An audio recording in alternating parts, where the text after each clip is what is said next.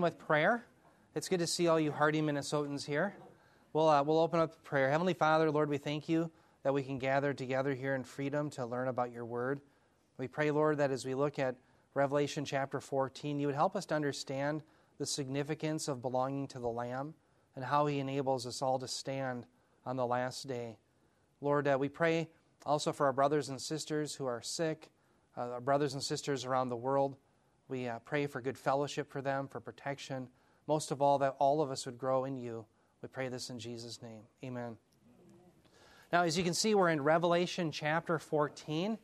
And what I'm going to be showing you here today in verses 1 through 5 is a section that is a proleptic look at the millennial kingdom. And what that means is Revelation 14, the first five verses, is really a summary snapshot of what will occur in the millennium when Jesus Christ returns and reigns. Now, there are three sections in Revelation 14. The first five verses have to do with what I said just a moment ago, the millennial kingdom. The verses 6 through 13 has to do with climactic judgments that are going to occur within the 70th week of Daniel, that is within the last 7 years. In verses 14 through 20, there's a summary of a harvest like judgment, which background is Joel 3 where all the nations surround Jerusalem. That's a summary of Revelation chapters 15 through 20. Okay, now each of these three sections is delineated by John using kai eidon in Greek, which is and I saw. So, chapter 14, three times you will see and I saw, there's a vision. He says it again, and I saw, there's a vision. He says, and I saw, and there's a vision. Now, in total, what chapter 14 really does is it shows us a tremendous contrast with what we had witnessed in Revelation 13, namely the victories of the beast. Here we're going to see the ultimate victory of the Lamb and his people. And this contrast is necessary so that we realize, even though the beast, that is the Antichrist, will have temporary victories over the earth, they're only temporary. And at the end of the day, Christ and his people win. And so that's why I think John places it here. It's very interesting to note every time you see the beast's activity in the book of Revelation, his doom is soon pronounced shortly thereafter. And so we see the same thing. Now, one thing that I think comes up when we look at the 144,000 is there are various units of believers in the book of Revelation. And what I mean by that is sometimes I think it's nice to say, well, when we look at all of the believers in and outside of this time period, it's helpful to kind of put a handle or a, label on them. So, for example, there are raptured saints, all believers in Jesus Christ, that are removed from the earth prior to the breaking forth of the 70th week of Daniel. This last seven years that Revelation chapters 6 through 20 really focus on. Okay? So, first of all, we have to realize that the majority of believers will be removed. But during this time period in Revelation, we know that Israel certainly are going to have many believers within them. That was the woman who was protected in the wilderness by God that we read about in Revelation chapter 12, verses 14 through 16. Okay, now, when we look at the Israel, the woman protected in the wilderness, I'm not claiming that every single person is a believer, but there will be many who do come to faith a remnant certainly, who are protected in the wilderness. But remember, in Revelation 12 17, even though a lot of Israelites will be protected in the wilderness, the rest of the children, remember that phrase? The rest of her children will be subject to attack by the Antichrist. That is also many people in Israel, perhaps some of them believers, and they will not be protected in the wilderness, and they will be open to attack by Antichrist. So that would be another unit of believers. The third unit, though, is the one we're going to be looking at today. That's 144,000. And I would say that that is a subset of the rest of the children. Okay? So think of Israel in three parts. You have those that are protected in the wilderness, it's kind of hands off on those, comprised of believers and unbelievers. You have the rest of the children, comprised of believers and unbelievers, but they're under assault. They're Israelites under assault by Antichrist. And then you have the 144,000. And each of these Israelite men is a believer, and we're going to see that they are offered as a first fruits, and we'll explain what that is later, to God during the millennial kingdom. All right? Now, finally, there's also evidence there, of course, are Gentile believers during the 70th week who don't take the mark of the beast. Now, turn your Bibles to Revelation chapter 7. I just want to remind you of the evidence for Gentile believers. So turn your Bibles to Revelation 7. We'll just look at verse 9 and verses 13 and 14. Again, Revelation chapter 7, starting in verse 9. Notice John, he says, After these things I looked, and behold, a great multitude which no one could count from every nation and tribes and peoples and tongues, standing before the throne, before the Lamb. So just stop there. Notice the people that he's referring to are obviously not Jews, but they're Gentiles. Okay? Now, if you skip down to verse 13, it says, Then one of the elders answered, saying to me, Those who are clothed in white robes, who are they? Where have they come from? Now, what's the response by John? He says, I don't know. Verse 14, it said to him, My Lord, you know. And he said, These are the ones who come out of the great tribulation. So, certainly, these Gentile believers are those who are being killed, and it was within the 70th week of Daniel. Okay? So, these are the different groups of believers that you'll see in the book of Revelation, except obviously the first group that's excluded because they've already been raptured. But I hope that helps summarize the different units of believers that you see within the book. Now, with that, let's begin in verse 1 where we see that Christ's people do in fact bear his name. John says this He says, Then I looked, and behold, the Lamb was standing on Mount Zion, and with him 144,000 having his name and the name of his Father written on their foreheads. Now, dear ones, notice at the beginning here, he says, Then I looked. That's the Kai Eidon, and I saw. So that tips you off that this is a new revelation, a new vision that he sees. And again, you'll see that same thing again two more times, delineating the three sections within Revelation 14. Now, here, the Lamb is certainly the centerpiece of Revelation 14, verses 1 through 5. Jesus is often depicted as the lamb throughout scripture. Remember in John 1:29, John the Baptist said of Jesus, behold the lamb of God who takes away the sin of the world. And so the linking of Jesus to being the lamb has to do with his sacrificial atonement and the backdrop to the lamb reaches all the way back to the passage in Exodus chapter 12. Now, what's the significance of Exodus chapter 12? Well, Exodus chapter 12 was all about how God had saved his people from his own wrath by the paschal or Passover lamb. So remember back in Exodus chapter 12, when God was going to save his people Israel, he does so by having them select a lamb without blemish. And they were to select that lamb without blemish on what day? On the 10th day of the month. What's very interesting is when you look to the New Testament, I believe the best time frame would indicate that Jesus, the unblemished lamb, comes into Jerusalem not just on any day, but on the 10th day of Nisan. It's a lamb selection day. So on the 14th, go back to Exodus chapter 12. On the 14th day, the people were to slay the lamb without blemish, and they're, take, they're to take the blood and apply it to the doorposts of their home so that they would be passed over from God's wrath. The destroying angel wouldn't kill them. Well, what day was Jesus Christ crucified? On the 14th day of Nisan. The Lamb without blemish was crucified. And so, if we by faith will apply the blood on the doorpost of our heart, the whole person, we also, as it were, are passed over from God's wrath. And so, all of this is wrapped in to the idea of Him being the Lamb.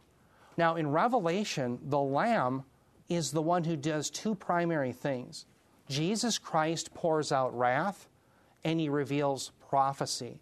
He is the source and the subject of all prophecy in the book of Revelation. So, for example, in Revelation chapter 5, do you remember the complaint in the throne room? No one was worthy, found worthy to break the seals, the seven seals. And who was found worthy? Remember, after all the weeping? Well, it was the Lamb. So the Lamb was the one who revealed then, by breaking the seals, all prophecy in the book of Revelation, but all of the judgment that proceeds from the seals, the trumpets, and the bowl judgments all proceed from him. So he is the one then who ushers all prophecy and all judgment in the book of Revelation. Now, here, notice it says John sees the Lamb, that's obviously Jesus, standing on Mount Zion.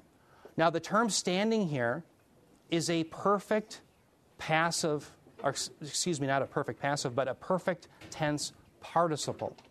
Okay, now why is that significant? Let's do a little grammar again. The perfect tense accentuates the idea of a, an action that was completed in the past, but the effect is always with you in the present.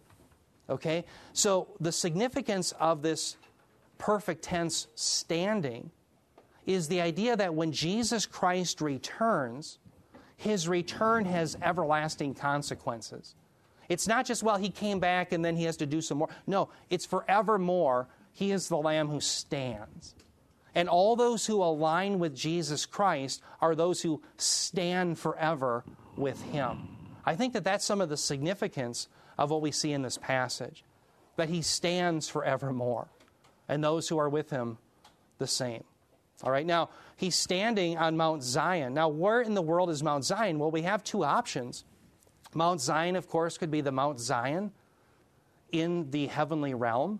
That's alluded to in Hebrews chapter 12 and the book of Galatians as well. But here I believe Mount Zion is probably the earthly Mount Zion where Jerusalem resides.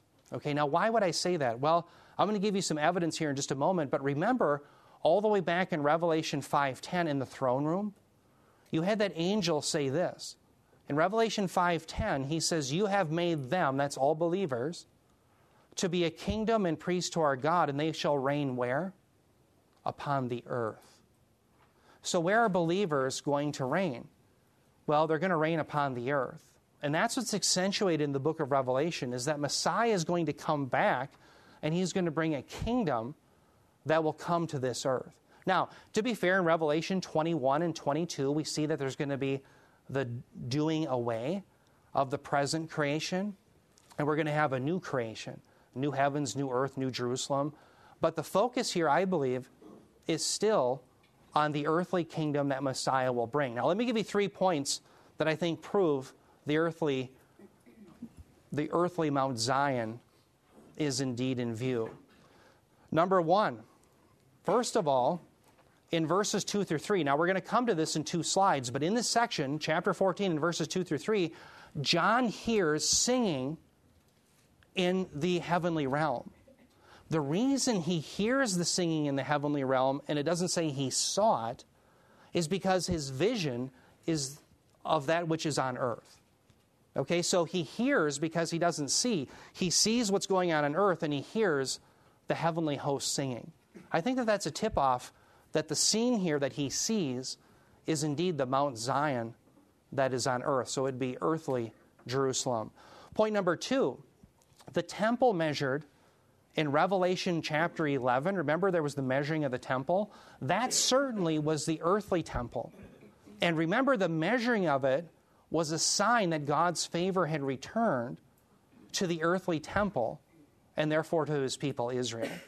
And so, if Revelation 11 focuses our attention on the temple in Mount Zion, I think just a few chapters later, you probably have the same focus. But the coup de grace, the, or as my brother always says, the coup de grace, that in fact this is the earthly Jerusalem, Mount Zion, is there's an expectation in both the Old Testament, fulfilled here in Revelation, that Messiah is going to reign from a reestablished Jerusalem. In fact, the book of Isaiah itself, in a sense, is a contrast between the city of chaos, Babylon, and God's city, Jerusalem. What's Revelation about? Well, Revelation, in a sense, is about the same thing. Babylon is going to be thrown down, and Jerusalem is going to be established. In fact, turn your Bibles, if you will, to Isaiah 24 23, and I'm going to show you some evidence from the Old Testament of this expectation that earthly Jerusalem would in fact be established with Yahweh, and in this case, obviously, Messiah reigning over it. Isaiah 24, 23, we'll start there. And as you're turning to Isaiah 24, realize that this is in a section often called the little apocalypse. Okay, now scholars call it that because you see New Testament eschatology taught in Isaiah 24 to 27. Okay, in other words, it's really clearly delineated. In fact, if you read Isaiah 26, you'll see such things as God's wrath being poured out on his enemies and the salvation of his people through resurrection, etc. So you have that, that type of doctrine being taught here. Now, in Isaiah 24 23, notice what it says. It says, Then the moon will be abashed and the sun ashamed. So stop there for a moment. Here, the sun and moon are being personified. And what I, per, does everyone know what personification is? That's where you take an inanimate object and you treat it as if it's a person. Okay, you give it personality to just simply make a point. And the point that Isaiah is making here is that the glory of a Messiah reigning in Jerusalem is so significant that it's as if the sun and the moon, as brilliant as they are and as beautiful as they are, are ashamed of themselves. That's how glorious Messiah's reign is. Wow, I tell you what, I'm looking forward to that day. I like the moon and I like the sun, but I tell you what, it's going to pale in comparison to Messiah's reign and his glory. That's exciting. So the moon will be abashed and the sun ashamed, for Yahweh of hosts will reign on Mount Zion and in Jerusalem, and his glory will be before his elders. So that's an expectation. Now, turn your Bibles to another passage. I'll just give you two, but there's many we could turn to. But turn to Psalm 2. Psalm 2, because that's such an important messianic passage. In particular, Psalm 2 6 we'll look at here. In Psalm 2, remember the nations have devised a vain thing. They take their stand against Yahweh and his anointed, against his Messiah. And they fail, don't they? And that's exactly what we see in Revelation. Antichrist and the nations take their stand against Messiah and his people. But they're going to fail. And here in Psalm 2 6, this is Yahweh's response. Psalm 2 6, Yahweh says, But as for me, I have installed my king upon Zion, my holy mountain. Brothers and sisters, that's going to be fulfilled in Revelation 19:11 through verse 21 when Messiah returns. In chapter 14 that we're looking at now, it is a proleptic look at that. In other words, it's so certain it's going to occur, John speaks as if it's already occurred. And he's doing that again for encouragement because he's just told you about the victories of the Antichrist temporarily in Revelation 13. That's the purpose behind it. Okay, so for those reasons, I think the expectation is that this Mount Zion that Messiah is standing on is probably the earthly one. Does that make sense? Now, the focus, of course, is on the Lamb here, but the 144,000 are important. Notice with him are 144,000. It says, having his name and the name of his Father written on their foreheads. And again, this contrasts with what we saw in Revelation 13, where the unregenerate, that is, unbelievers, had the name of the beast on their forehead. Okay, so the unregenerate have their God, small g, and they're owned by him. But here, believers in Jesus are ultimately owned by him. And so this mark of the forehead really designates ownership.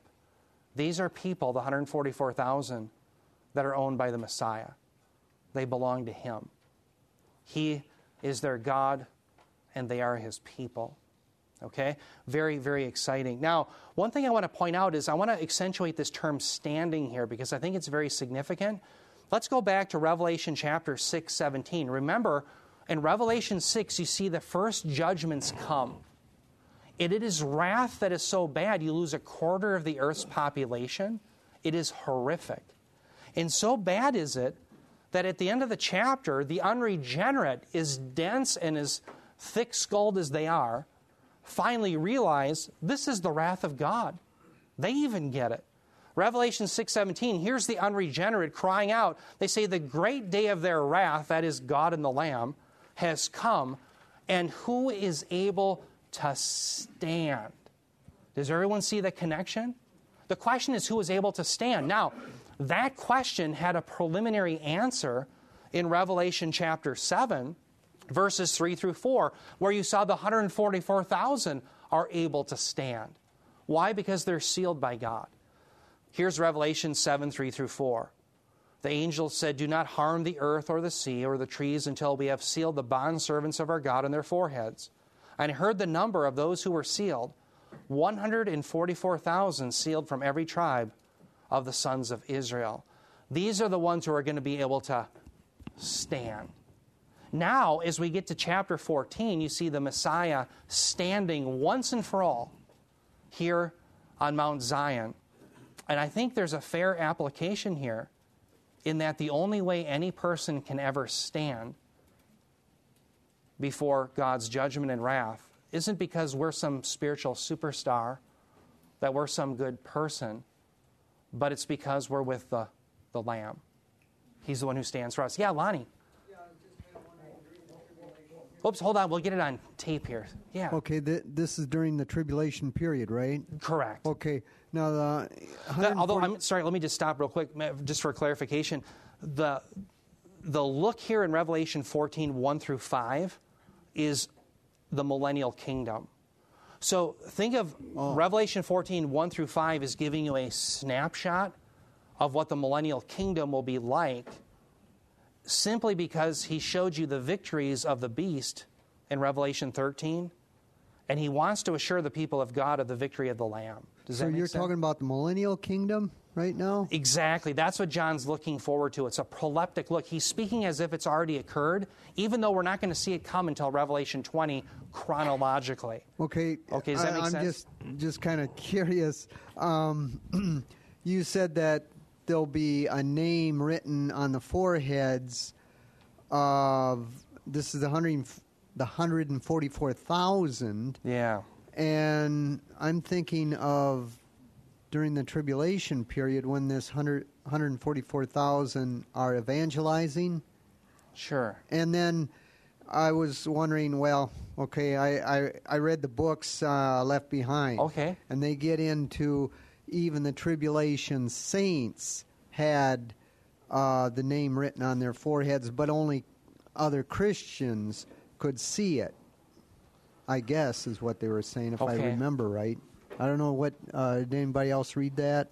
Yeah, I think Left that, Lonnie, I would just say that's some artistic license there. Okay. Yeah. All right. Um, Yep. Okay. Some art.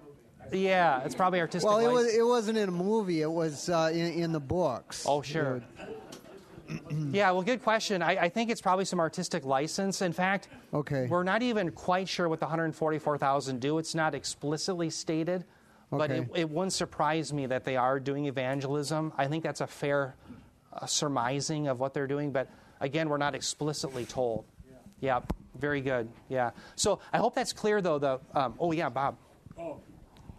Oh, we got another. Another way of saying that, the technical term is proleptic, and that means you're speaking of something in the present as if it were already true, but it's certain, but yet it's future. Yeah. Another way of saying that, I, I appreciated some of the scholars when I was teaching through Luke. In Luke 1, you have proleptic statements, Luke 1 and 2. Yeah.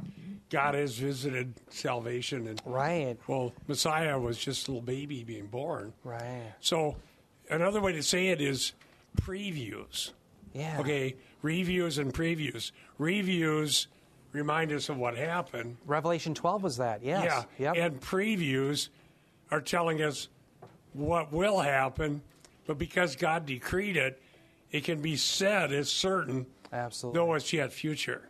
Amen. And so, uh, for example, well, John obviously is using it, but Luke Acts is full of reviews and previews. Yeah. And it's a great way the, to learn, and we just need to know that's what's going on, and we'll understand the Bible. Amen. Well said. Thank you. Yeah. Does that, does that make sense? So, Revelation 14, 1 through 5 is a preview, just like Bob said, a proleptic statement of the millennial kingdom. Yeah, David. Uh, yes, I was just wondering. Uh, the Christians, the believers, of course, that aren't the 144,000 will have the seal, but we won't have the kind of same mark that the 144,000 will have, right?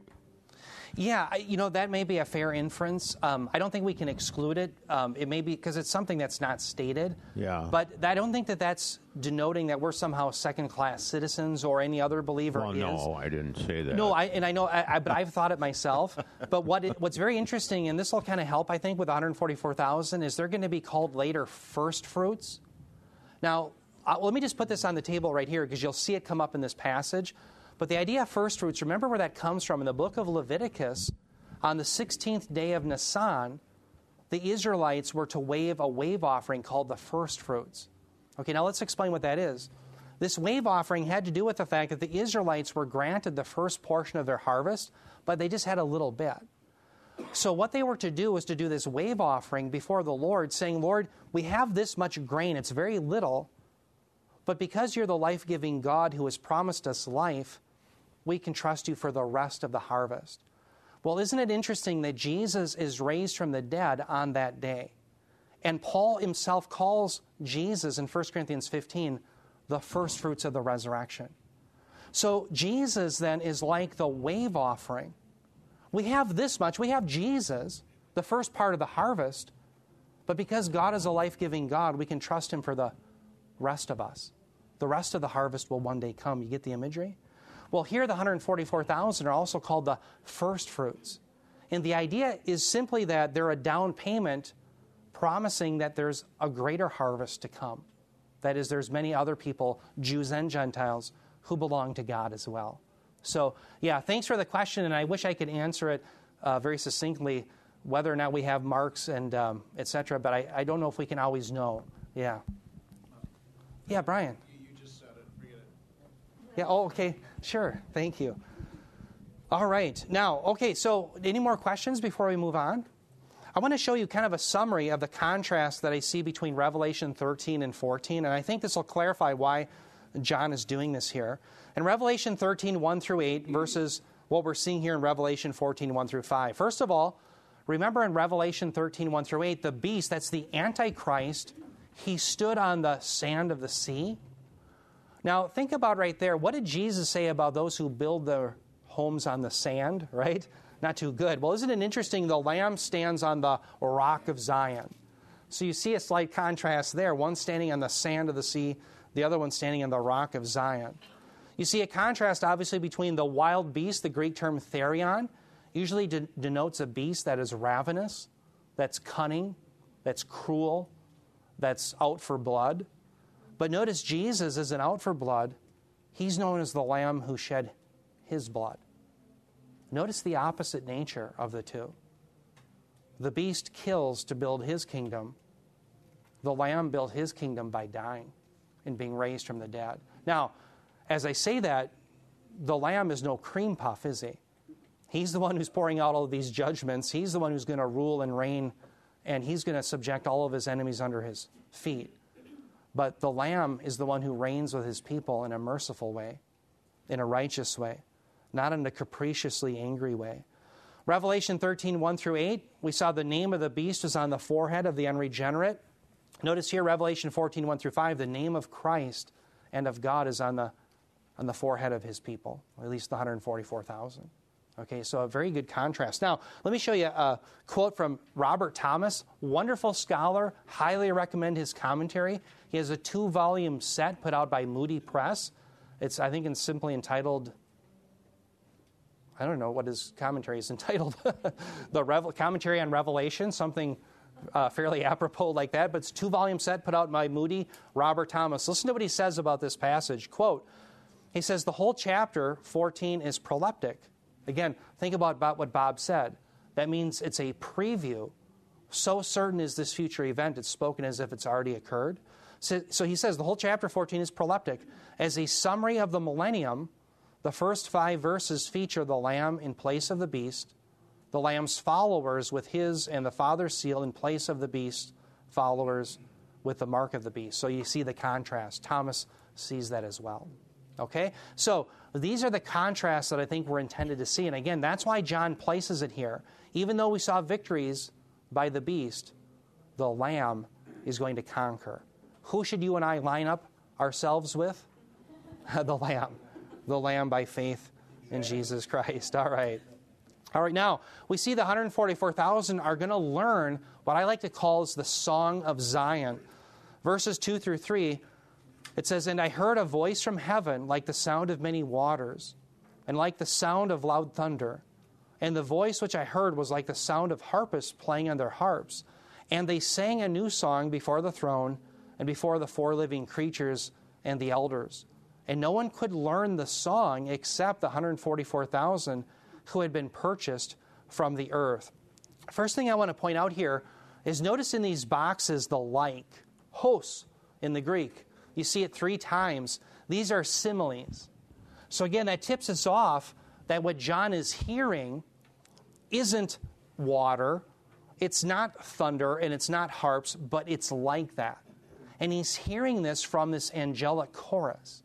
Now, again, let me reiterate John saw in his vision, remember in verse 1 of Revelation 14, he saw the Lamb standing where? On Mount Zion with 144,000. But here he is hearing the angelic host singing. That is a tip off that the vision in which John sees is on earth. Otherwise, he would see the heavenly chorus and he would hear what's going on in earth. Are you with me? And so that's further evidence that Mount Zion that he's referring to in 14.1, Revelation 14.1, is of course the earthly Jerusalem. Okay? So that's a quick catch. Yeah, Eric. This might be just something I just thought of. Uh, can we infer? this is really an honest question. I, I'm I'm sort of looking at this and and seeing that when the millennial kingdom comes, you know, yeah, and we will be there, we will be hearing from heaven and, and, and, John is just trying as best he can to describe the beauty of this music. See, I think God loves music. Yeah, amen. and, uh, uh, but it's going to be just an amazingly wonderful thing, is what yeah. I'm getting from this. Yeah, amen. You know, I, I, think you're right to infer that, and here, here's why. And I'll show you on the next slide. I'm going to do a little summary on the angels and the gospel. What's very interesting is remember, uh, Bob just mentioned Luke. Remember Luke 2 with the the narrative where you have Jesus' uh, birth announcement to the shepherds. Remember, you have a, a chorus of angels, don't you?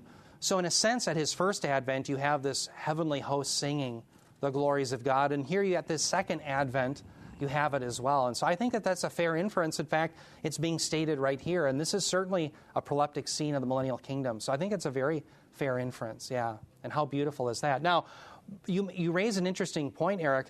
Notice when he says that these are the sound of waters, etc., how do we know that this is the angelic host that are singing?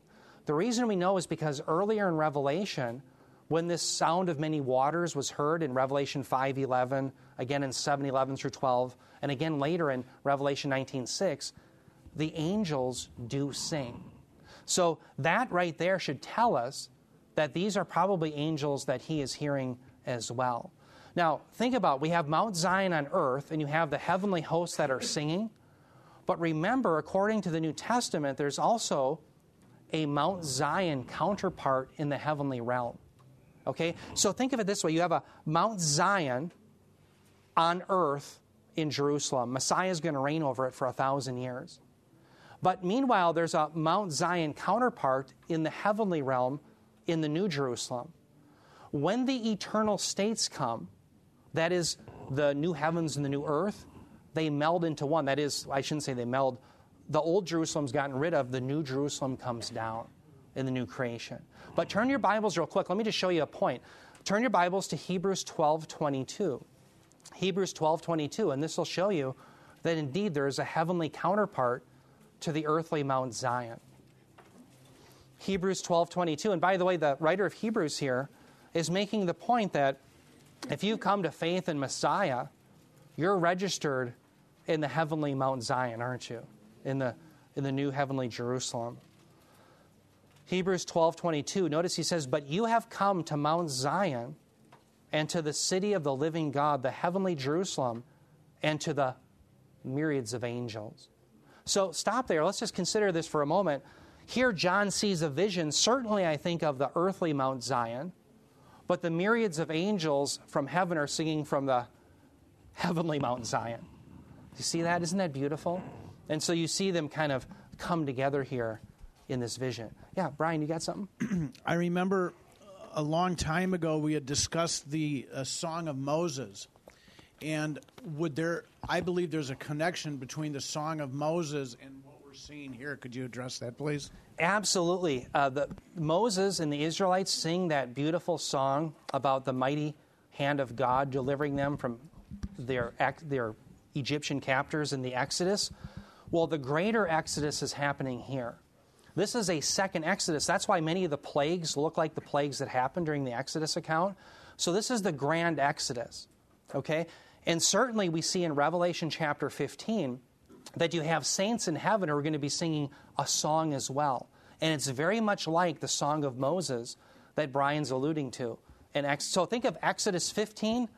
Moses sings the Song of Moses uh, with the people celebrating God's redemption. Revelation 15 they sing it again because of the great exodus God is bringing his people ultimately to the eternal promised land. Yeah, David. Well, I was just wondering, I hadn't thought of this before, but these like the sound of harpists, then that maybe could really be angels that are singing? Exactly. I think all of these similes oh. John is trying to describe, it's like the sounds of waters, it's like the thunder, it's like the harpist playing. It's all him describing this beautiful melodious sound that he's hearing from the heavenly realm. So, yeah, I think it all ties into the angelic beings and how beautiful that will be. It'll be astonishing, I'm sure. Yeah, it'll be wonderful. Oops, anybody else have anything? Yeah, Bob. If you want to look at Luke, Luke, um, what chapter am I in here? Luke 1, starting with 68. Remember when Zechariah couldn't talk? Mm. Then all of a sudden he could? Yeah. And he prophesies? This really illustrates, it's very much like Revelation, yeah. that blended uh, is the past, then perfect tense. Sometimes it's called a prophetic perfect. Yeah. And then future. And this is where reviews and previews happen. Revelation's a lot the same. Because yeah. Zechariah says, Praise the Lord, the God of Israel, because he has visited and provided redemption for his people. Well, it hasn't really happened yet. Right, right. But it's certain because it's been decreed and now it's coming into history. He raised up a horn of salvation for us in the house of his servant David as he spoke by his holy prophets in ancient times. There's the past, looking at you know wow, reviews. There you go. Yep. Okay. Salvation from our enemies, from the clutches of those who hate us. He's dealt mercifully with our fathers, remembered his holy covenant. He swore, going back to our to Father Abraham. He has given us the privilege, since we have been rescued from the enemies. Well, you can read on. It's going back and wow. forth between the Old Testament, what God did, what He is doing, what He will do, and all these tenses are blended. Wow. And that's what Dr. Tannehill called reviews and previews. Wow. And you find that a lot in the Bible because when God says something, God cannot lie. Amen. And if He says something about the future, such as the millennial kingdom, then it's certain. Right. Even though it hasn't happened yet. And so you have that, yeah. what we call proleptic. Yeah, thank you, Bob. Great illustration. Yeah, and you're right, God cannot lie. Now, hey, one thing before we move off this slide, I want to point out that notice the 144,000 are learning the song. They're not the singers. And so we have to see that distinction in this passage. Who are the singers? The angelic chorus. But the 144,000 are those who can, are going to learn the song. Okay, so that helps you realize the 144,000 are singing this, the angelic host are. Now, notice the 144,000 are also described as those who are purchased from the earth. That term purchased is significant. It comes from the perfect tense again of agorazo. Agorazo is a verb that has to do oftentimes in the ancient world with purchasing slaves from the marketplace. So think about all of us as believers were at one time slaves to sin, Satan, and death. And what Christ did through his blood, the Lamb, is he purchases us out of that.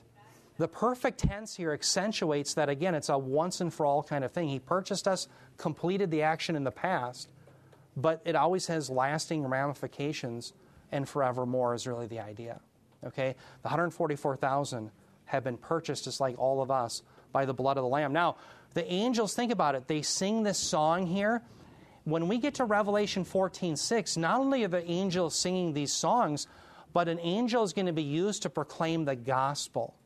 And so there is a wonderful relationship between the angels and the gospel that we see in Scripture. And I want to talk about that for just a moment. In the Scriptures, we see that the angels, their eternal destiny has already been fixed.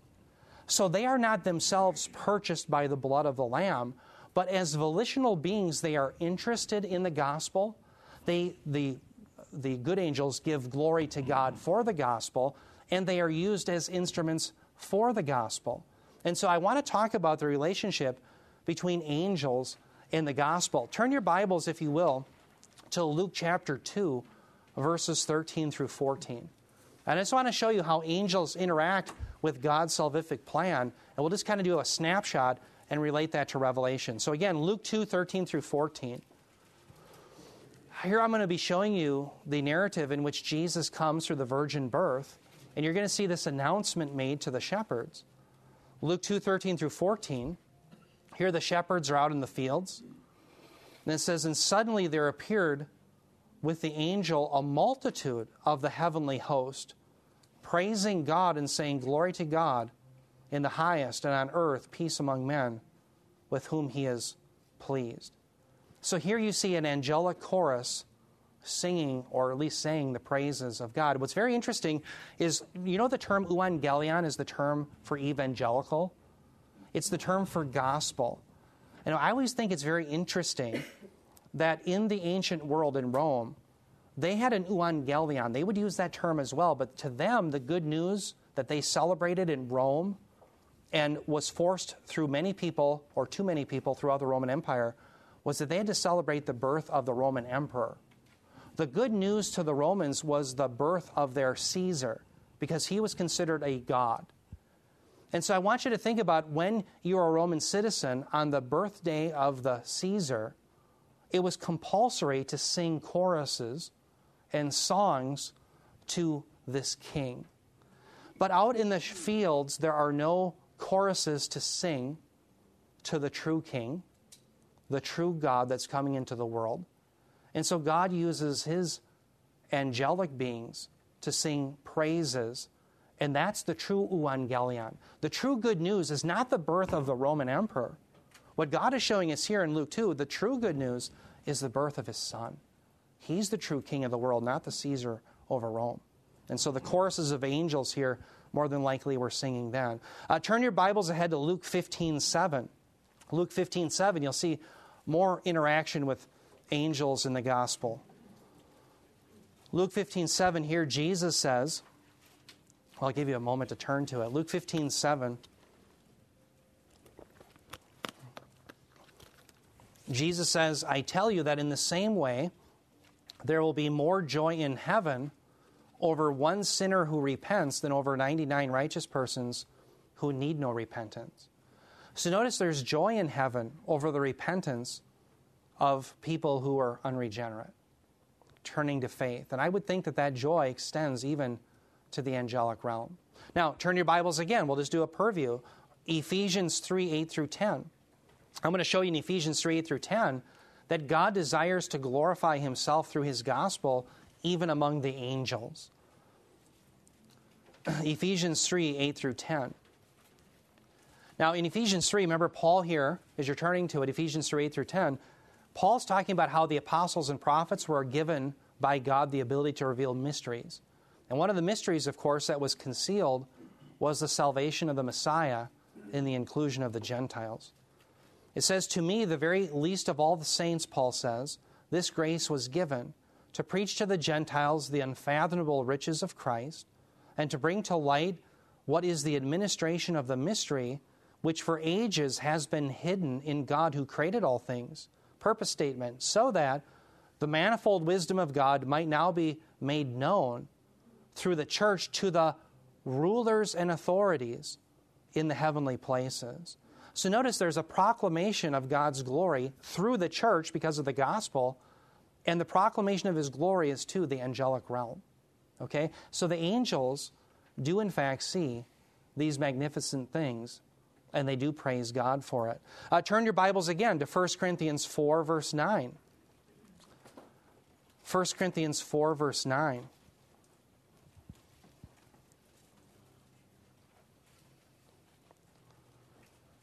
Here, Paul says, For I think God has exhibited us apostles, last of all, as men condemned to death, because we have become a spectacle to the world, both to angels and to men.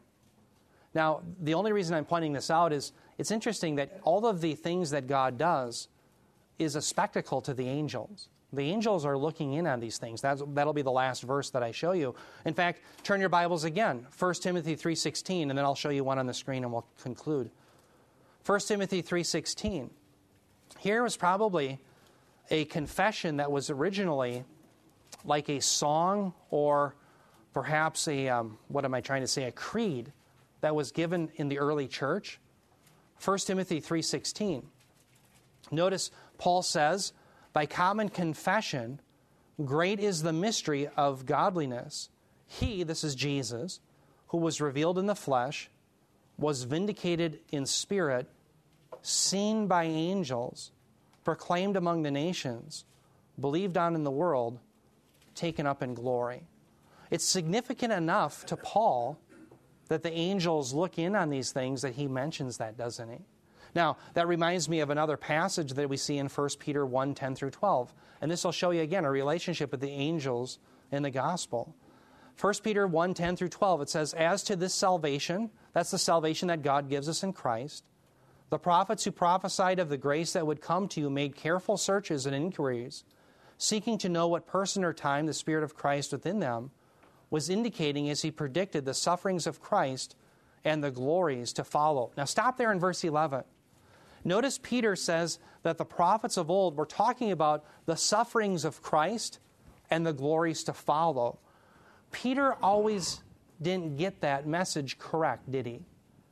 Think back to Caesarea Philippi. I'm thinking of Matthew 16, where Jesus asked the question, Who do men say that I am? And Peter speaks on behalf of the 12. And he says, Well, some say you're John the Baptist, some say you're Elijah or one of the prophets.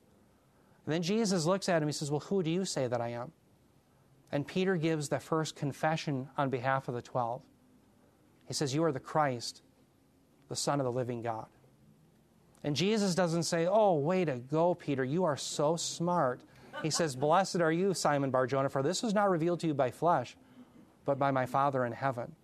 Then Jesus proceeded to tell him that he had to go to the cross and how he's going to be betrayed. He'd suffer on behalf of us all, all believers, but then he'd be raised again. What's Peter's response?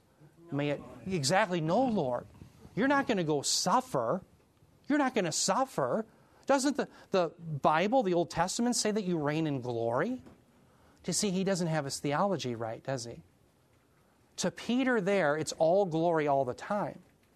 Now, fast forward to him writing scripture, 1 Peter chapter 1, verse 11. After Pentecost, Peter now he has his theology right. Now he realizes that the prophets, all the while in the Old Testament, were saying, no, it was necessary for the sufferings of the Christ first, then the glories were to follow. Aha, Peter's got his theology right. He's got his eschatology down. Okay, now that's just a quick aside, but let's keep going. Verse 12. It was revealed to them that is the prophets, that they were not serving themselves but you in these things concerning the gospel, which now have been announced to you through those who preach the gospel to you by the Holy Spirit sent from heaven, things into which angels long to look. Brothers and sisters, the angels are involved in the proclamation of the gospel, Revelation 14:6. They long to look in the gospel. They're used as messengers by God. They give glory to God but interestingly enough, they're not saved by the gospel. You and I are. But even the angels who are going to be singing his praises give glory to God, all because of the gospel. And I think that that's the relationship between the angels and the gospel. They're not saved by it, but they certainly are interested in it, and they're used even by God for the proclamation of it, that is the gospel. Okay, so that's the relationship that I see in the scriptures. Now, with that, let's keep moving. We only got 10 minutes. Let's see if we can get through this. Wouldn't that be something? That'd be a miracle in and of itself. Blameless 144,000. Verses 4 through 5, it says, These are the ones, John says, who have not been defiled with women, for they have kept themselves chaste. These are the ones who follow the Lamb wherever he goes. These have been purchased from among men as firstfruits to God and to the Lamb. And no lie was found in their mouth. They are blameless. Now, dear ones, we have to do some heavy lifting, heavy interpretation here. This is a difficult section. Now, here's why. Notice regarding the 144,000, John says these are the ones who have not been defiled with women. Okay, now stop there. He goes on to say they have kept themselves chaste. Now, the term chaste there, parthenos, is a noun that's typically used, or an adjective, for being a virgin. And so the idea here is it seems to portray the idea that these 144,000 have never had any relations with, with women. Okay? Now, some try to mute this by saying that the term defiled, does everyone see that? Maluno in the Greek. Do you see in the underlined portion, defiled? Some will say that John normally uses that in Revelation to refer to spiritual harlotry, spiritual idolatry. And it's certainly true. However, notice these have not been defiled with women. Meta gune. Okay, gune is the term for women in Greek. So you can't get around the fact that he's talking about women. Now, here's the rub on this nowhere in the New Testament are relations with women in the confines of marriage ever prohibited. In fact, very interestingly, in 1 Timothy chapter 4 verse 1, Paul makes it very clear that in the last days there would be doctrines of demons being taught. And notice what he describes as one of these doctrines of demons. 1 Peter 4 2 through 3. He says, This is Paul, by means of the hypocrisy of liars, these are the false teachers, seared in their own conscience as with a branding iron, men who forbid marriage and advocate abstaining from foods which God has created to be gratefully shared in by those who believe and know the truth. Notice one of the doctrines of demons is not only telling people they have to abstain from certain foods, foods which Christ declared to be clean, Mark 7, but also those who forbid marriage. So now we have to say, wait a minute. In Revelation 14 4, is John saying that these men are defiled or would have been defiled if they would have been married? Isn't that not a doctrine of demon, as Paul alludes to in 1 Timothy 4? Does everyone see kind of the rub? And I don't think you can get away by just saying, well, the defilement here, again, is a spiritual one it has to do with spiritual adultery, not physical adultery, because it's with women. He makes that very clear. So here's the way out of this, uh, what I would say, cutting the Gordian knot. This is what it involves.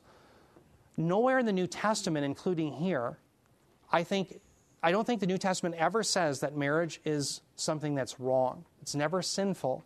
However, in the last days, and we're in the last days now, but in the 70th week of Daniel, it seems to be that these 144,000 have a necessity to be chaste, having no relations with women, not because they're trying to earn brownie points with God or become more holy, but simply because of the task at hand. So bleak and so dire is the world's situation that they are completely engrossed in the matters of God. Now, let me give you some evidence of that. Who had the passage Matthew 19, 11 through 12? Noel did. Can we get the microphone to Noel? Does anyone have a? Oh, I'm sorry, Eric. If you can read Matthew 19, 11 through 12, and I think Jesus' words kind of shed some light on this. Matthew 19, 11 to 12. But he said to them, Not all men accept this statement. Yeah, I'm sorry. Back up and um, cite the question that the disciples asked. Just back up a little bit and we'll get more context. 10. Yeah, try 10. The disciples said to him, If the relationship of the man with his wife is like this, is it better not to marry? That's the question. Is it better not to marry? Now listen to Jesus' response. But he said to them, Not all men can accept this statement, but only those to whom it has been given. For there are eunuchs who, are, who were born that way from their mother's womb, and there are eunuchs who were made eunuchs by men, and there are also eunuchs who made themselves eunuchs for the sake of the kingdom of heaven. He who is able to accept this, let him accept it. There you go. So notice, Jesus doesn't say that marriage is sinful. And he does say that only certain people have been given the ability to remain celibate in that way. And if so, he says they do it for the sake of the kingdom. Now, what's interesting is the Apostle Paul builds on that in 1 Corinthians 7, which I'm going to show you. Um, yeah, Bill. Oh, I just want, want to make a quick comment. Forbidding marriage, I think, of the Catholic priesthood. Exactly. Of, right. And I would say that's a false binding. So, exactly right. Um, so, what Bill is mentioning is that the Roman Catholic Church says that all of their priests cannot engage in marriage, they can't be married. Okay? I'm sorry, what, what's that? that work? Yeah, how did that work out? Not too good. The last I've seen in the newspapers, right? But here, here's their re- rebuttal. If you go after them on that, they will say, well, nowhere do we command all people that they have to abstain from marriage. The priests are simply taking upon themselves that role willingly. And doesn't Jesus say in Matthew 19 11 through 12 that to those who can accept it, let them accept it? That would be the rebuttal. But here's my response. When you read about those who teach in the church, which certainly the priest has the role of, there, there's three terms in the New Testament that are all used interchangeably presbyteros, episkopos, and the poimen. They're all pastors and elders. All elders are pastors, all pastors are elders, and they do teaching in the church. And what's very interesting is one of the criteria in 1 Timothy 3 and Titus chapter 1 for the teachers who are elders in the church is they have to be a one woman man, meaning that they have to be a husband of one wife. Well, certainly then, Paul is not limiting them and saying that you can't marry at all. So, how can the Catholic Church say you can't, as a teacher and elder in the church, because that's what their priests function as, you can't marry at all, when the Apostle Paul says, well, yes, you can, you just have to be a man of one woman? That to me is the response back. It's not the other. It's not to say, well, they just prohibit everyone from being married. They don't. What they're doing is they're putting an unnecessary limitation on those who teach in the church that the Apostle Paul himself didn't. And that's the appropriate response, I think, to the Catholic Church. Yes. And let's not forget the other part of the uh, verse there, uh, the foods. Uh, the, you see the ridiculous practice of giving things up for Lent, don't eat Yeah. this on Fridays, uh, all the way to the Jewish religion, who uh, the, keeping kosher, not mixing the milk with the meat, all these things that uh, God never forbade, and they're just making it up. Exactly. In Mark chapter 7, Jesus declares all foods clean. Now, to be fair, when we get to Romans 14, we're going to see that there is liberty. If someone wants to refrain from certain food or certain day or honor certain day and certain food, what have you, they have that liberty. The problem comes, though, when they make the claim, Thus saith the Lord. And so if they make that claim on you, you're not to listen to them. You're not to let them judge you. As Bob and I were just teaching in Colossians 2, let no one judge you with respect to new moon festivals, Sabbath days, uh, foods, etc. Yeah, well said. Yeah, exactly. I have a seafood diet. I see it, I eat it. I know. I'm, I'm the same way. Okay. Okay, now let's see if we can. We, well, you know, we're pretty much out of time, aren't we? Um, real quick, let's just turn to 1 Corinthians 7 28 through 31, and I'll try to resolve this is kind of a persnickety issue. And I'll, th- I'll show you what I think the New Testament teaches. 1 Corinthians, uh, actually, 1 Corinthians 7, we'll start in verse 25. 1 Corinthians 7, verse 25. Notice Paul says, now concerning, that's the peri de. So he's addressing now the issues with virgins. Now concerning virgins, I have no command of the Lord, but I give an opinion as one who by the mercy of the Lord is trustworthy. Verse 26, it says, I think then that this is good, the idea of being a virgin, in view of the present distress, that it is good for a man to remain as he is. Are you bound to a wife? Do not seek to be released. So don't be divorced if you're married. Are you released from a wife? Don't seek a wife. If you're unmarried, don't seek one. Just remain as you are. That's his point. Now, verse 28, notice he says, But if you do marry, you have not sinned. Does everyone see that? Marriage is not sin in the New Testament. Revelation 14:4 is not teaching that. But notice what he goes on to say. In other words, Revelation 14:4 is not in contradiction to that. Notice Paul goes on to say, and he says, And if a virgin marries, she has not sinned. Yet such will have trouble in this life, and I'm trying to spare you. Now, stop there. We all know that when you become married, I gotta, my wife isn't here. I know I can talk big, right? There are more problems that you have. You have more on your plate, right? Okay, you just have more on your plate. You have kids, you have all the things that go with it. Yeah, but notice what happens. yeah, I'll be careful, Bob. Verse 29, he says, But this I say, brethren, the time, does everyone see that in verse 29? The time, kairos, has been shortened. So that from now on, those who have wives should be as those who have none. So stop there. He says the time has been shortened. There's two terms for time in the Greek New Testament chronos which is chronological time, one minute after the other. Kairos, which is used here in 1 Corinthians 7, is the significant time. And the time that he's referring to is the epoch of time that will occur when Messiah comes back. That is his parousia. That's what Revelation's all about.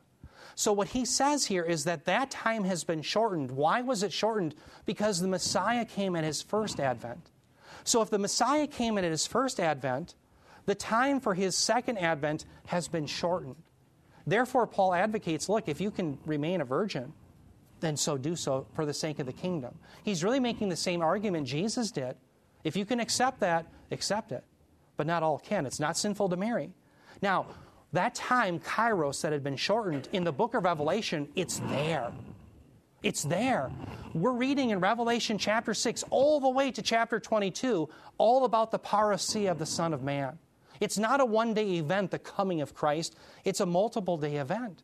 It's the last seven years. And it's at hand. And so horrific is it, and so necessary is it for men to be dedicated to the things of God, that for the 144,000, it was a blessing for them to remain chaste. I think that that's the idea here. So again, we don't want to come away with the way with the idea that it's sinful to marry. It is not. That's a doctrine of demons. But for these men living in the 70th week of Daniel, this is something that was necessary for their godliness and to serve the Lord. Okay, I think that that's what we can affirm. Yeah, Levon. I mean, at this time, there was so much persecution too. Well said. And, um, and they were expecting that Jesus would come back any time. Amen. It's always been an imminent proposition. And by the way, 1 Corinthians 7 shows that to Paul, the parousia of the Son of Man was imminent. You're exactly right. Yep. Very good. So, with that, we'll finish more of this up in a, in a couple weeks when we come back to it. Let's bow our heads in prayer. Heavenly Father, Lord, we thank you for your word. We thank you that you, in fact, are the coming king who will rule forever, that the Antichrist, his forces in Babylon, will all be thrown down. We long for that day where your glory exceeds even the moon and the sun, and will reign with you in this new kingdom. I pray for perseverance, my brothers and sisters. I pray for Bob in the sermon. Uh, help us, Lord, have ears to hear what he has to say through your word. We pray this in Jesus' name. Amen.